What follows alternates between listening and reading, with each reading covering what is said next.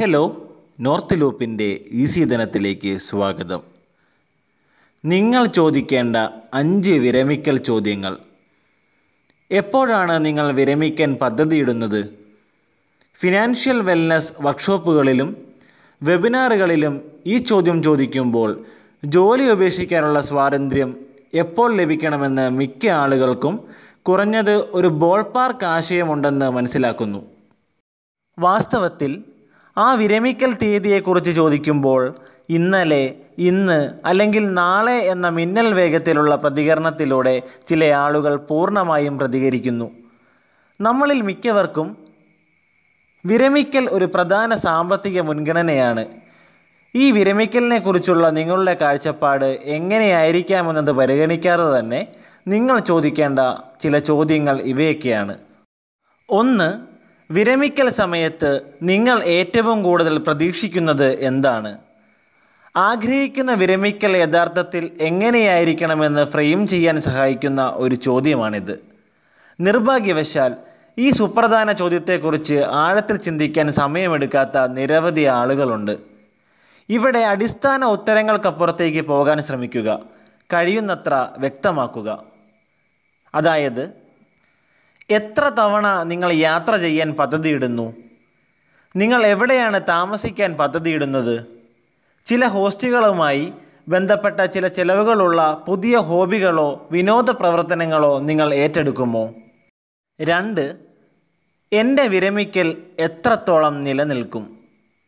ഈ ചോദ്യം നിങ്ങൾ എത്രനാൾ ജീവിക്കാൻ പദ്ധതിയിട്ടിരിക്കുന്നു എന്നതിന്റെ പൂർണമായ അനുമാനമാണ്. ഇത് എല്ലായ്പ്പോഴും അഭിസംബോധന ചെയ്യാനുള്ള എളുപ്പമുള്ള ചോദ്യമല്ല. പക്ഷേ വിരമിക്കൽ ആസൂത്രണ പ്രവചനങ്ങളിൽ ആയുർദൈർഘ്യം ഒരു പ്രധാന പങ്ക് വഹിക്കുന്നു എന്നതാണ് യാഥാർത്ഥ്യം. നമ്മൾ എത്രത്തോളം ജീവിക്കുന്നുവോ അത്രയും വിരമിക്കൽ ചെലവ് ആവശ്യമാണ്.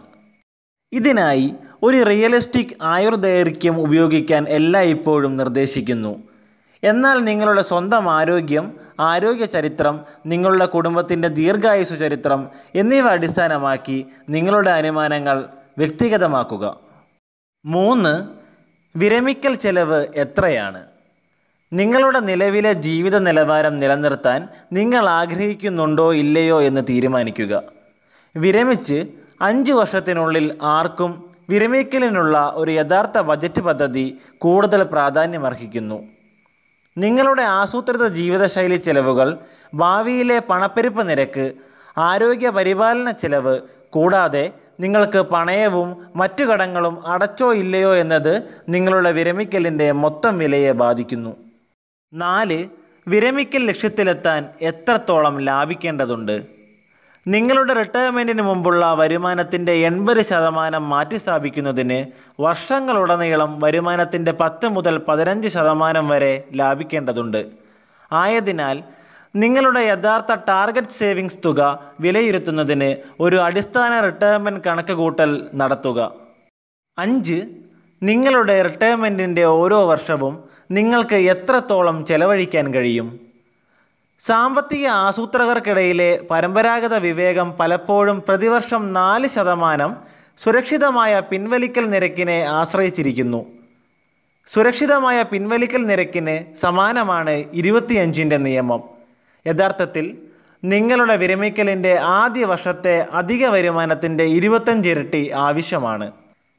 നിങ്ങളുടെ വിരമിക്കൽ ആദ്യകാലങ്ങളിൽ സൗകര്യപ്രദമായി തുടരുക എന്നതാണ് പ്രധാന ലക്ഷ്യം. കാരണം യഥാർത്ഥ സുരക്ഷിതമായ പിൻവലിക്കൽ നിരക്ക് റിട്ടയർമെന്റിന്റെ ആദ്യ പത്ത് വർഷങ്ങളിലെ നിക്ഷേപ വരുമാനത്തിന്റെയും പണപ്പെരുപ്പ നിരക്കിന്റെയും ക്രമത്തെ ആശ്രയിച്ചിരിക്കുന്നു. എഴുപത് ശതമാനം തൊഴിലാളികളുടെയും സാമ്പത്തിക ആസൂത്രണ മുൻഗണനയാണ് റിട്ടയർമെന്റ് പ്ലാനിംഗ് എന്നതിൽ അതിശയിക്കാനില്ല. ഈ അഞ്ച് ചോദ്യങ്ങളിൽ നിങ്ങൾ ശ്രദ്ധ കേന്ദ്രീകരിക്കുകയാണെങ്കിൽ റിട്ടയർമെന്റ് ആസൂത്രണ പ്രക്രിയ എളുപ്പമാകും. കൂടുതൽ വാർത്തകൾക്കും അപ്ഡേറ്റുകൾക്കും ഈസി ധനം ഫോളോ ചെയ്യൂ.